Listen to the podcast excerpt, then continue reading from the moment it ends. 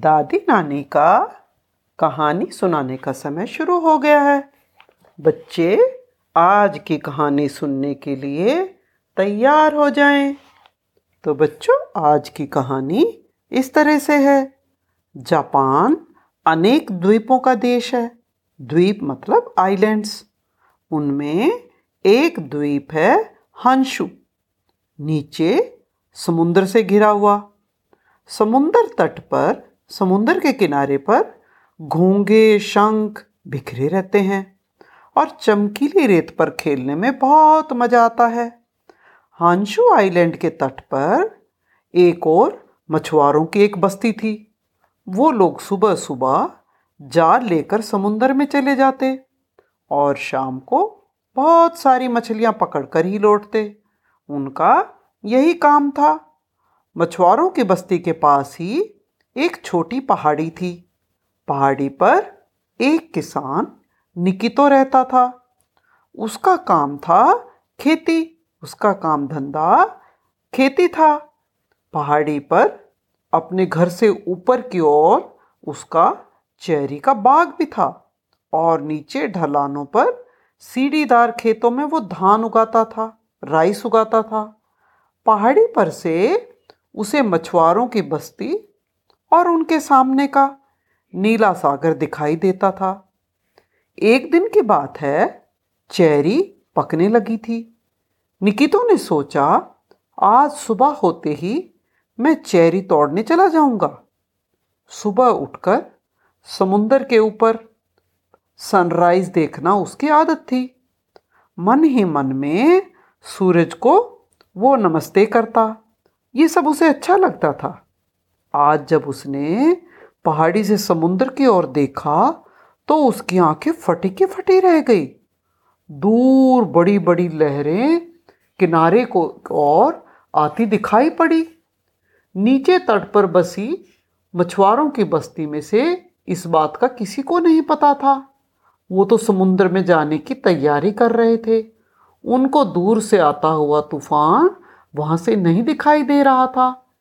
निकितो तो ऊँची जगह पर रहता था तो उसे वो तूफ़ान आता दिखाई दे रहा था।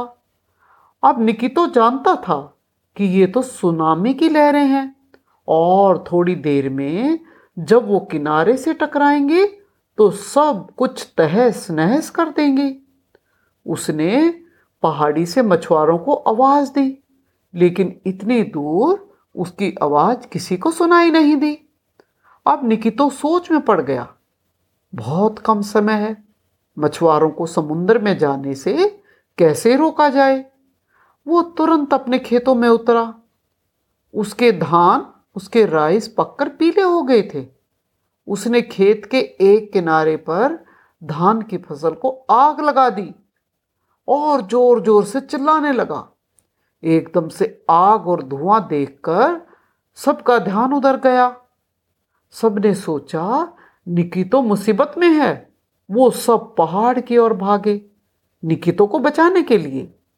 निकितो काफ़ी नीचे उतर आया और गाँव के ठीक ऊपर की टेकड़ी पर खड़ा होकर ज़ोर ज़ोर से चिल्लाने लगा, बच्चों को भी लेते आओ, सबको लेते आओ। अब सबको उसके आवाज़ सुनाई दे रही थी।